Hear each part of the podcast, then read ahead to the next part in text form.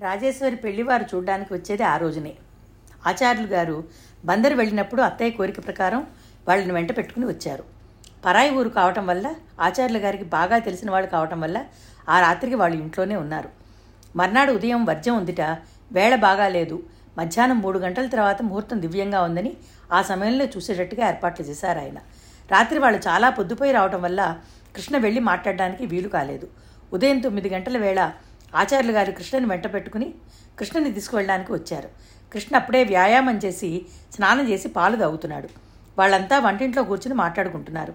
నేను స్నానం చేద్దామని బట్టలు అవి తీసుకుని దొడ్లోకి రాబోతున్న దానిలా వంట ఇంట్లో సంభాషణ విని చటుక్కుని ఆగిపోయాను.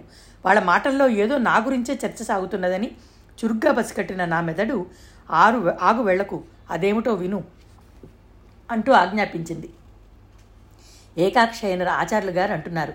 ఇద్దరూ ఒక వయసు వాళ్ళు. మీ మేనకోడలేని ఆ కాస్ ఆ సమయంలో కాస్త ఏ గారింటికైనా ఆచార్యులు గారు నసుకుతున్నట్టుగా అన్నారు. ఎలా చెప్తామండి బుద్ధి తెలిసిన పిల్ల ఏమనుకుంటుందో ఏమిటో. మీరు చెప్పింది కూడా నిజమే. ఈ సంగతి నాకు రాత్రే అనిపించింది. బాధగా అంటోంది అత్తయ్య. ఏమిటమ్మా నువ్వనేది? మందలింపుగా అన్నాడు కృష్ణ. అతని కంఠం విసుగ్గా నిష్కర్షగా ఇలా పలికింది. చూడండి ఆచార్యులు గారు మీనా ఎక్కడికి వెళ్ళదు. ఇక్కడే ఉంటుంది. అంతేకాదు ఆ సమయంలో వాళ్ళకి కావాల్సిన కాఫీలు పలహారాలు ఆ అమ్మాయి చేతనే పంపిస్తాను. స్కూల్ ఫెనలే పాస్ కాని మనిషి వెనక దమ్మిడి ఎత్తులేని వాళ్ళు ఆ అమ్మాయిని చూస్తే మాత్రం కావాలని ఎలా అంటారు? కానివ్వండి ఇది కూడా ఒకందుకు మంచిదే. అలాంటి అత్యాశలు ఏమైనా ఉంటే నా చెల్లెల్ని అసలు ఇవ్వనివ్వను వ్యక్తిత్వం గుర్తించలేని వాళ్ళు తాము వచ్చిన పని ఏమిటో మర్చిపోయే వాళ్ళంటే నాకు మహామంట. దీంతో ఆ అబ్బాయి అసలు రూపం కూడా బయటపడుతుంది. మీ ఇష్టం నాదే ఉంది అన్నాడు ఆచార్యులు గారు. ఆయన ఆ ఇష్టం అని పలకడంలోనే మొహం మార్చుకున్నానని తెలుస్తూనే ఉంది. బాగానే ఉంది. రాగరాక వచ్చిన సంబంధం అన్ని విధాలా మనకు అందుబాటులో ఉన్నట్టుంది అని అగుపడుతోంది. అది ఇప్పుడే రావాలా? ఒకవేళ వచ్చినా ఆ అమ్మాయి ఇప్పుడే ఉండాలా? మారాతగా పోతే అత్తయ్య స్వరంలో కూడుకట్టుకున్న వేదన దిగులు నా మనసుని అంబుమునలా తాగినాయి. నేను చటుక్కున వెనక్కి తిరిగి వచ్చేశాను. నేను మాత్రం ఇంగిత జ్ఞానం లేనిదాన్ని కాను. నేను ఆ మాటను వినడం చాలా మంచిదైంది. కృష్ణ నిర్మోహ మాట నాకు నచ్చింది. కానీ అత్తయ్య బాధ కూడా నాకు అర్థమైంది. స్నానానికి వెళ్ళడానికి సిద్ధమై బట్టలు తీసుకుంటున్న నేను ఆ ప్రయత్నం మానేసి జడ వేసుకుని బట్టలు మార్చుకుని కృష్ణ పడుకునే మంచం మీద పడుకున్నాను. వ్యక్తిత్వం గుర్తించలేని వాళ్ళు వచ్చిన పని మర్చిపోయే వాళ్ళంటే నాకు మహామంట. కృష్ణ నోటి నుంచి వెలువడిన వాక్యాలు నా చెవుల్లో పదే పదే గింగురుమంటున్నాయి. అతనికి ఎంత ఖచ్చితమైన అభిప్రాయాలున్నాయి? వాటిని అమలుపరుచుకోవడంలో ఎంత నిర్మోహమాటం అవలంబిస్తాడు? అమ్మ కూడా అంతే. కానీ అమ్మకి కృష్ణకి ఒక తేడా ఉంది. కృష్ణ అమ్మలా ప్రతి చిన్న విషయం ఎదుటివారి నెత్తిమీద రుద్దాలని చూడ్డు ఎదుటివారి విషయాల్ని తన దృష్టితో కాక అవతల వాళ్ళ మంచి చెడ్డలతో తూచి యోచిస్తాడు. నాకెందుకో ఒక్కొక్క రోజు గడిచిన కొద్దీ కృష్ణలో ఒక్కొక్క కొత్తదనం కనిపిస్తున్నట్టుగా అనిపించసాగింది. నా కన్నె మనసులో నాకు తెలియకుండానే అతని గురించి అస్పష్టంగా ఒక తీయటి కళ రూపొందసాగింది. నాన్న తర్వాత నాకు నచ్చిన మొట్టమొదటి మగవాడు ఇతనేనన్న విషయం నాకు బాగా గుర్తుకు రాగసాగింది ఆచార్యులు గారితో వాళ్ళ ఇంటికి వెళ్ళబోతున్న కృష్ణ ఎందుకో నా గదిలోకి వచ్చాడు. నేను ఎప్పుడూ లేనిది పగలు తన మంచం మీద పడుకుని ఉండడం చూసి అతని కళ్ళల్లో లీలగా ఆశ్చర్యం కనిపించింది. పడుకుని ఉన్న నన్ను చూడగానే మొహమాటంగా వెళ్ళిపోబోయాడు. పర్వాలేదులే రా అన్నాను. కృష్ణ వెనక్కి తిరిగి లోపలికి వచ్చి నా తలవైపునున్న అల్మరాలోంచి పర్సు జేబురుమాలు తీసి లాల్చీ జేబులో పెట్టుకుంటూ అలా పడుకున్నావేం? అన్నాడు. తలనొప్పిగా ఉంది అన్నాను కడతలు లొక్కుకుంటూ. లేచి స్నానం చేసి వేడివేడి కాఫీ తాగు అదే పోతుంది. చెప్పేసి బయటికి వెళ్ళిపోయాడు. నేను మంచానికి అంటుకుపోయిన దానిలా మళ్ళీ లేవనే లేదు. భోజనం కూడా తిరస్కరించాను. భోజనం ఎందుకు వద్దన్నానంటే ఒక బూట భోజనం మానేసినా ఎక్కువగా ఆలోచించినా నా ముఖం సాయంత్రం అయ్యేసరికి వాడిపోయి సుస్థి పడిన దానిలా అవుతుందని నాకు తెలుసు. మధ్యాహ్నం అవుతోంది. అత్తయ్య వంటింట్లో రాబోయే పెళ్ళివారికి టిఫిన్ చేయడంలో హడావిడి పడుతోంది. ఆవిడికి సాయం చేయడానికి మమ్మ మంగమ్మ గారు కూడా వచ్చింది. నేను రాజుని తయారు చేయడం ప్రారంభించాను. ఇదివరకు లాగానే వదులుగా జడవేసి ఒక పక్కగా పువ్వు పెట్టాను. చెవులకి పుట్టిగా ఉన్న ముత్యాలు జూకాలు పెట్టాను. మెళ్ళో పైకి పవిటకం మీద కనిపించేలాగా జంట హంసలతో అందమైన పథకం ఉన్న ముత్యాలు గొలుసు వేశాను. కుడి చేతికి ముత్యాల గాజు ఒకటే వేసి ఎడం చేతికి నా రిస్ట్ వాచ్ పెట్టాను. ఆకుపచ్చ నలుపులో అర్ధ రూపాయంత డాట్స్ ఉన్న తెల్లటి ఫుల్వాయిల్ చీరలో మెడకి చేతులకి నల్లటి గోటు ఉన్న తెల్ల జాకెట్టుతో రాజేశ్వరి అప్సరసలా ఉంది. ఆడపిల్లనైనా నేనే కళ్ళు మరచుకోలేకపోయాను. రాబోయే అతను ఎవరో కానీ చాలా అదృష్టవంతుడు. రాజేశ్వరి అందంగా ఉంది. కానీ అందానికంటే మించిన మరో సుగుణం నిదానం ఉంది. మగవాళ్ళు ఆడవాళ్ళలో కోరుకునే వినయ విధేయతలు ఉన్నాయి. ఎలాంటి వాడి జీవితంలోనైనా మోగగా నిశ్శబ్దంగా అంతర్వాహినలాగా ఐక్యమైపోయే స్వభావం కలది. ఎవరి జీవితంలో అడుగుపెడుతుందో అతను అదృష్టవంతుడు. ఎందుకంటే అతని జీవితం నందనవందనం అవుతుంది. కృష్ణ పెళ్ళివారిని తీసుకొచ్చాడు. అతను వెళ్ళేసరికి రాజేశ్వరి జడ వేసుకుని కాటుకా బొట్టు పెట్టుకుంది కానీ ఈ అలంకరణ అంతా మొదలవలేదు. నా చేతులతో నేను స్వయంగా శ్రద్ధగా అలంకరించిన రాజేశ్వరిని పూర్తయిన తర్వాత అత్తయ్యని మంగమ్మ గారిని పిలిచి చూపించాను. రాజేశ్వరిని చూసిన అత్తయ్య సంతృప్తిగా తలూపి లోపలికి వెళ్ళిపోయింది. లక్ష్మీదేవిలా ఉన్నావు. ఆప్యాయంగా మెటుకలు విరుస్తోంది మంగమ్మగారు కృష్ణ ఇంటికి రాగానే మగ పెళ్ళి పెళ్ళివారిని ముందు హాల్లో కూర్చోబెట్టి రాజేశ్వరిని చూడడానికి మేమున్న గదిలోకి వచ్చాడు. అయిందా రాజు? సమాధానంగా నాతో పాటు మంచం మీద కూర్చుని ఉన్న రాజేశ్వరి లేచి నిలబడింది. ఒక్క క్షణం కళ్ళు చురుగ్గా రాజేశ్వరిని ఆశాంతం పరీక్షించాయి.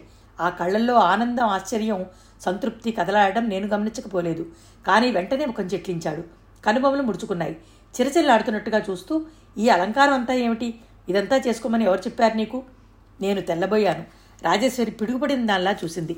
తీ తీ ఆ లోలకులు గాజులు గొలుసు అన్నీ తీసేయి. ఆ చీర కూడా విప్పు అన్నాడు. అతని నోటి నుంచి ప్రశంసా వ్యాఖ్యలు వస్తాయని ఎదురు చూస్తున్న నేను హఠాత్తుగా అలా చిరాకు పడ్డం చూసి యావనాలో తోచని దానిలా నిలబడిపోయాను. ఇంతలో అత్తయ్య గదిలోకి వచ్చింది. ఆవిడ వెంట మంగమ్మ గారు కూడా ఉంది. కృష్ణ గిరుక్కున అత్తయ్య వైపు తిరిగి కోపంగా అన్నాడు ఏమిటమ్మా ఇదంతా నువ్వు చేశావా? ఇంత చిన్న విషయం కూడా నేను మీకు చెప్పాలన్నమాట. ఎలా దాన్ని తయారు చేయాలో కూడా తెలీదా నీకు? అత్తయ్య తెల్లబోయిన దానిలా మాట్లాడలేదు కానీ మంగమ్మ గారు ఊరుకోలేదు. ఆవిడ అందుకుంది అమ్మాయి కావేంద్ర అచ్చు లక్ష్మీదేవిలా ఉంటే? ఆ ఉంటుంది. కానీ కట్నం ఇవ్వలేమని బేరాలు ఆడుతున్న మనల్ని పిల్లని ఇన్ని నగలతో చూపిస్తే ఎంతైనా బాగుంటుంది. అసలైనా ఇంత అలంకారం దేనికి? ఇదేమన్నా బ్యూటీ కంటెస్టా? పిల్ల ఇంట్లో ఇంకెలా ఉంటుందో అలా చూపించాలి. అంతేగాని రాజు ఎవరికో మతి లేదనుకో నీకెలా లేకపోయిందే? అంటూ గబగబా పిల్లలందరూ బట్టలు పెట్టుకునే పెట్టె దగ్గరికి వెళ్ళి దాన్ని తెరిచి అందులో రాజుకున్న ఒకే ఒక మంచిది తెలుపు చీర చిన్న చిన్న పూలున్న తెల్ల చీర తీసి మంచం మీద గిరాటేస్తూ రెండు నిమిషాలు తయారవ్వాలి. ఆ నగలన్నీ తీసేయి. చేతులకి నీ ఎర్ర మట్టి గాజులు వేసుకో. నేను మళ్ళీ గదిలోకి వచ్చేసరికి నువ్వు సిద్ధంగా ఉండాలి అని ఆజ్ఞాపించి రామ్మ ఈ లోపల వాళ్ళకి కాఫీ ఫల పలహారాలు ఇచ్చేద్దాం అన్నాడు. అత్తయ్య మంగమ్మ గారు కృష్ణ వెనక వెళ్ళిపోయారు. నేను రాజేశ్వరి వైపు చూశాను. రాజేశ్వరి ఏడు పాపుకుంటున్నట్టుగా కింద పెదవి పళ్ళతో నొక్కిపట్టి గబగబా గొలుసు గాజులు అన్నీ తీసేసింది. చకచక ఎర్ర రంగు మట్టి గాజులు నాలుగేసి రెండు చేతులకి వేసుకుంది. నేను కట్టిన చీర శాటిల్లంగా విప్పి తన లంగా మీద కృష్ణ పడేసిన చీర కట్టేసుకుంది. జడలో గులాబీ కూడా పీకేసి మంచం మీద పడేసింది. టైం లేకపోయింది. లేకపోతే జడ విప్పి బిగుగా వేసుకునేదేమో. ఓడిపోయినట్టున్న నాకు ఈ అవమానం రాజేశ్వరిదా? నాదా? అనిపించసాగింది. నిశ్చేష్టురాలని అయిపోయిన నేను నీరసంగా మంచం అంచున కూర్చుని గోళ్ళు కొరకసాగాను. బయట గదిలో కృష్ణ పెళ్ళివారిని మంచినీళ్ళు కావాలా? ఇంకో రెండు పకోడీలు తీసుకోండి అంటూ నమ్రతగా మర్యాద ఉట్టిపడుతున్న కంఠంతో బలవంతం చేస్తున్నాడు. క్షణం క్రితం కోపంతో కంగుమని ఎదుటివాళ్ళని మూఢుల్ని చేసిన కంఠానికి ఇప్పుడు ఈశ్వరానికి పోలికే లేదు. కృష్ణ సంగతి తెలియని వాళ్ళంతా మొదటి నేను అనుకున్నట్టే ఎంత మెత్తటి మనిషో అని అపోహపడే అవకాశం ఉంది. ఐదు నిమిషాల్లో కృష్ణ చెప్పినట్టు వెళ్ళినట్టుగా మళ్ళీ గదిలోకి వచ్చాడు. రాజేశ్వరి భయం భయంగా అతని వైపు చూసింది. ఈసారి కృష్ణ కళ్ళు సంతృప్తిగా చూశాయి. దగ్గరగా వచ్చి రాజేశ్వరి ముఖం పైకెత్తి ఏది ఇలా చూడు? ఉండు ఈ చివర కంటికి కాటుక కుస ఎక్కువ వచ్చేసింది అంటూ తన జేబురుమాల తీసి తుడిచాడు. పౌడర్ అడిగి తీసుకుని తనే ఆ కాటుక కనిపించకుండా సరిదిద్దాడు. తర్వాత హఠాత్తుగా నవ్వుతూ రాజేశ్వరుని నెత్తి మీద మొట్టిగా మొట్టి ఏం భయం లేదు. మరీ బిగుసుపోయి కూర్చోకు. వాళ్ళు నిన్ను తినడానికి కానీ ఎత్తుకుపోవడానికి కానీ రాలేదు. ఏదైనా అడిగితే బెదిరిపోయి తడబడ్డావంటే నీకు నత్తి ఉందని నచ్చలేదంటారు. చక్కగా సమాధానం చెప్పు. నీకేదైనా భయం వేస్తే నా వైపు కానీ అమ్మవైపు కానీ చూడు. తెలిసిందా? అన్నాడు. రాజేశ్వరి ఎర్రబడిన ముఖాన్ని దించుకుని అలాగేనన్నట్టు తలూపింది. కృష్ణ హఠాత్తుగా నా వైపు తిరిగి ఇదేమిటి? నువ్వు జడైనా వేసుకోకుండా ఇలా కూర్చున్నావు? అన్నాడు. నాకు తలనొప్పి పోలేదు అన్నాను కోపంగా. కృష్ణ రాజేశ్వరిని వెంట తీసుకుని వెళ్ళిపోయాడు. ఆ రోజు ప్రత్యేకంగా పెళ్ళివారు వస్తున్నారని మరుగు ఉండదని ముందు గదిలోకి ఆ గదిని ఎవరికో అడిగి పరదా ఒకటి తెచ్చి కట్టారు. అది ఎప్పటిదో ఏ క్షోకలకు నాటిదో గుడ్డ పాతబడి చిరగడానికి సిద్ధంగా ఉంది. కుడివైపున ఒక చోట ఎలక కొరికేసింది. పరదా నిండా ముదురు రంగు పువ్వులు ఉండడం వల్ల పరీక్షగా చూస్తే తప్ప అక్కడ చిరుగున్నట్టు కనిపించటం లేదు. రాజేశ్వరి వెళ్ళిపోయిన తర్వాత నేను ఆ పరదా దగ్గరికి వచ్చి ఆ చిన్న కన్ కన్నంలోంచి చూడసాగాను.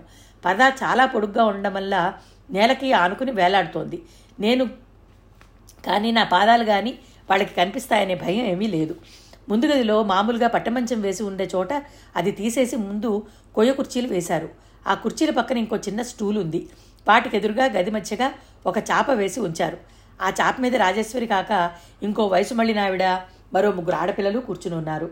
కుర్చీల్లో మూడం మూడింటిలో తలుపు దగ్గరగా రాజేశ్వరికి ఎదురుగా పెళ్ళి కొడుకు కాబోలు ఓ పాతికేళ్ళ పరుచువాడు. అతని పక్కన అతని పోరుకలు స్పష్టంగా కనిపిస్తున్న ముసలాయన ఆయన తర్వాత ఆచార్యులు గారు కూర్చుని ఉన్నారు. కృష్ణ గోడవారగా ఒక పక్కన నిలబడి ఉన్నాడు. అతనిలో ఏ ఒక విధమైన హుందాతనంతో పాటు బాగా పెద్ద మనిషి తరహా కూడా కనిపిస్తోంది. ఆడవాళ్ళు రాజేశ్వరిని మ్యూజియంలో కూర్చోబెట్టిన బొమ్మను చూసినట్టుగా పరీక్షగా చూస్తున్నారు. నేను పెళ్ళికొడుకుని పరీక్షగా నకసిక పర్యంతం విమర్శగా దీక్షగా రెప్పవాల్చకుండా చూడసాగాను. అతను ఒక మాటలో చెప్పాలంటే జూలో జంతువులా విచిత్రంగా వినోదంగా ఉన్నాడు. శరీర ఛాయ చామన ఛాయకు ఒక రంగు తక్కువే. కనుబొమ్మలు ఒత్తుగా పొదల్లా ఉన్నాయి. ముక్కు దృఢంగా పొడుగ్గా ముఖానికి మించి ఉండడంతో ముఖం వైపు చూడగానే ఒక ముక్కే కనబడుతోంది. కళ్ళు చిన్నవిగా ఉన్నాయి. పెదవులు బండల మోటుగా సిగరెట్ కాల్చే అలవాటున్నట్టుగా నల్లగా లోపల ఎర్రగా ఉన్నాయి. పక్కపాపిడి తీసుకుని వేసిలైన్ బాగా రాసుకుని అణిచినట్టుగా దువ్విన జుట్టు దట్టమైన వంకీలతో ఒక పక్క కొండల మరో పక్క మామూలుగా ఉంది. నల్లటి టైట్ ప్యాంటు వేసుకున్నాడు. చారల చారల బుషర్టు ఛాతీ మీద రెండు గుండీలు వదిలేసి ధరించాడు. కాళ్ళకి వేసుకున్న ఫుల్ బూట్ బేజోళ్ళు కొత్తవి కాబోలు అందరికీ కనిపించేలాగా కాలు మీద కాలేసి కూర్చున్నాడు. అతను కూర్చున్న తీరే నచ్చలేదు నాకు. మగవాళ్ళ లోకల మగసిరి హుందాతనం అసలు వాళ్ళు కూర్చోవడంలోనూ మాట్లాడడంలోనే కనిపిస్తుందని నా నమ్మకం. అతన్ని చూడగానే మార్చుకుని చురచురా చూసి గిరుక్కున లోపలికి రాకుండా ఓపిగ్గా అక్కడే కూర్చున్న రాజేశ్వరి సహనానికి నేను అచ్చురు పొందాను. రాజేశ్వరి చుట్టూ కూర్చున్న ఆడవాళ్ళు దాన్ని ప్రశ్నలతో చంపేస్తున్నారు. వంట వచ్చిన అమ్మాయి వయసు నా ఆవిడ అడిగింది. రాజేశ్వరి తలెత్తకుండానే వచ్చునన్నట్టు తలూపింది. గుమ్మం దగ్గర నిలబడిన మంగమ్మ గారు అందుకుంది. అబ్బో వంట మాటే అడిగారు? మా అమ్మాయి ములక్కాడ వేసి సాంబార్ చేసినా దాని చేత్తో గుత్తి వంకాయ కూర తిన్నా అమృతం తిన్నట్టే ఉంటుంది. అలాగా వంటలకే ఉందిలేండి. ఆడపిల్లల తర్వాత అందరికీ వస్తుంది. కుట్లు అల్లికలు ఏమైనా?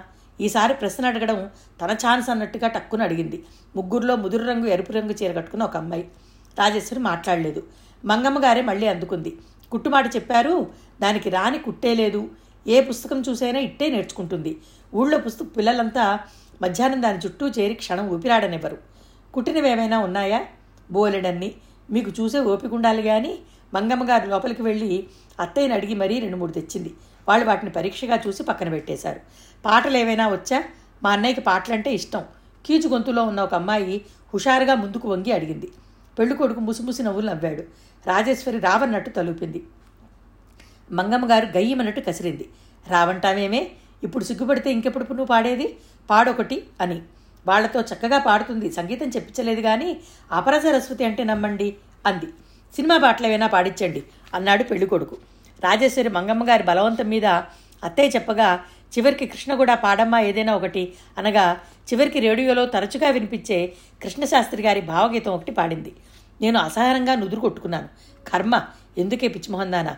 ఇంకా అక్కడ కూర్చుని పాట పాడతావు లేచిరాక. వాళ్ళ మొహానికి నీ పాట వినే అర్హత కూడా లేదు అనుకున్నా. రాజేశ్వరి కంఠం తీగగా సున్నితంగా సుకుమారంగా అలలలుగా గానమాధుర్యాన్ని రుచి చూపిస్తుంటే సర్వం మరిచి దానివైపు చూడాల్సిన పెళ్ళికొడుకు తలెత్తి పైకప్పుకేసి గుమ్మాలకేసి పరీక్షగా చూడసాగాడు. పాట అయిపోయింది. నువ్వేదైనా మాట్లాడవయ్యా అన్నాడు ఆచార్యులు గారు.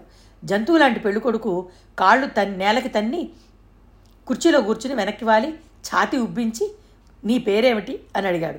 రాజేశ్వరి తల తిప్పకుండానే అంది. రాజేశ్వరి ఇంతలో ఆచార్యులు గారు కృష్ణన్ దగ్గరికి పిలిచి చెవిలో ఏదో అడిగాడు. కృష్ణ నేనున్న గదిలోకి రావడం చూసిన నేను చటుక్కున పారిపోయి వచ్చి మంచం మీద పడుకుని తలనొప్పి భరించలేని దానిలా వేళ్ళతో కణతను లొక్కుకోసాగాను. లోపలికి వచ్చిన కృష్ణ నా తలవైపున ఉన్న అల్మేరా దగ్గరలో చేతిలో ఉన్న స్టీల్ భరణిలో ఒక్కబడి తీసుకుని వెళ్ళిపోయాడు. నేను మళ్ళీ పరదా దగ్గరికి వెళ్ళలేదు. పెళ్ళి చూపులు అయిపోయినాయి కాబోలు ఆచార్యులు గారు మంగమ్మ గారు. అమ్మాయిని లోపలికి తీసుకువెళ్ళండి అన్నారు. వాళ్ళంతా రాజేశ్వరితో వంటింట్లోకి వెళ్ళినట్టున్నారు. అక్కడి నుంచి మంగమ్మ గారి కంఠం కంగుమని వినిపిస్తోంది. చూసారా ఇవన్నీ? ఈ మొక్కలన్నీ మా అమ్మాయి పెట్టినవే. దానికి రాని పని లేదనుకోండి. కృష్ణ జాగ్రత్తగా శ్రద్ధగా పెంచిన మొక్కలని రాజేశ్వరి పనితనం అన్నట్టుగా చెబుతున్న ఆవిడ మాటలకి నేను నవ్వుకున్నాను. పెళ్ళికి ముందే ఇవన్నీ నేర్చుకుని ఉండాలా? పెళ్ళైన తర్వాత నేర్చుకోకూడదా? వీళ్ళ ప్రశ్నలు సమాధానాలు చాలా గమ్మత్తుగా ఉన్నాయి. వచ్చిన వాళ్ళు వెళ్ళిపోతున్నారు. నమస్కార ప్రతి నమస్కారాలు జరుగుతున్నాయి. ఆచార్యులు గారు తనకి తొందర పని ఉన్నందువల్ల వాళ్ళతో రోడ్డు వరకు రాలేనందుకు నొచ్చుకుంటూ క్షమాపణ కోరుకుంటున్నాడు. లేదులేండి అబ్బాయి వస్తున్నాడుగా అంటున్నారు వాళ్ళు. తవన్ని ఎల్లుండి నేను బందరు వచ్చినప్పుడు కలుస్తాను. అలాగే అంగీకరించారు వాళ్ళు. వెళ్ళొస్తామండి ఆడవాళ్ళు ఒక్కొక్కరే చెప్తున్నారు. నాకు ఎలాగో ఉంది. సారథితో నాకు ఒక రకంగా పెళ్ళి చూపులు జరిగాయి. కానీ దానికి దీనికి పోలిక లేదు. ఆ అమ్మ ఆ రోజు నా ప్రాణం తీసి నన్ను బొమ్మలా అలంకరించింది. ఇక్కడ కృష్ణ రాజేశ్వరిని ఎలాంటి అలంకరణ లేకుండా ఇంట్లో మామూలుగా ఎలా ఉంటుందో అలా చూపించాడు. సారథికి నేను నచ్చాను. నిజమే కానీ ఇప్పుడు అనిపిస్తోంది. సారథికి నచ్చింది నేనా? లేక అమ్మ నాకు చేసిన అలంకరణ? కళ్ళు మూసుకుని పరధ్యానంగా ఆలోచిస్తున్న నాకు గదిలోకి ఎవరో వచ్చినట్టు అలికిడవతంతో కళ్ళు తెరిచి చూశాను. కృష్ణ లోపలికి వచ్చాడు. క్షణంసేపు మా ఇద్దరి కళ్ళు కలుసుకుని అంతలోనే మెరుపులా విడిపోయాయి. నేను మళ్ళీ కళ్ళు మూసుకున్నాను. ఉదయం నుంచి భోజనం లేని నాకు ఆ క్షణంలో నిజంగానే అలసటగా అనిపించింది. అలమరా దగ్గరికి వెళ్ళి ఏదో తీసుకోబోతున్న కృష్ణ వెళ్ళబోతూ నా మంచం దగ్గర ఆగి మీనా అని పిలిచాడు. నేను పలకలేదు తలనొప్పి తగ్గలేదా? తగ్గలేదన్నట్టుగా తలూపాను. అతను హఠాత్తుగా నేను కల్లో కూడా ఊహించిన విధంగా చేయి చాచి నా నుదుటి మీద ఆనిస్తూ జ్వరంగా ఉందా? అన్నాడు.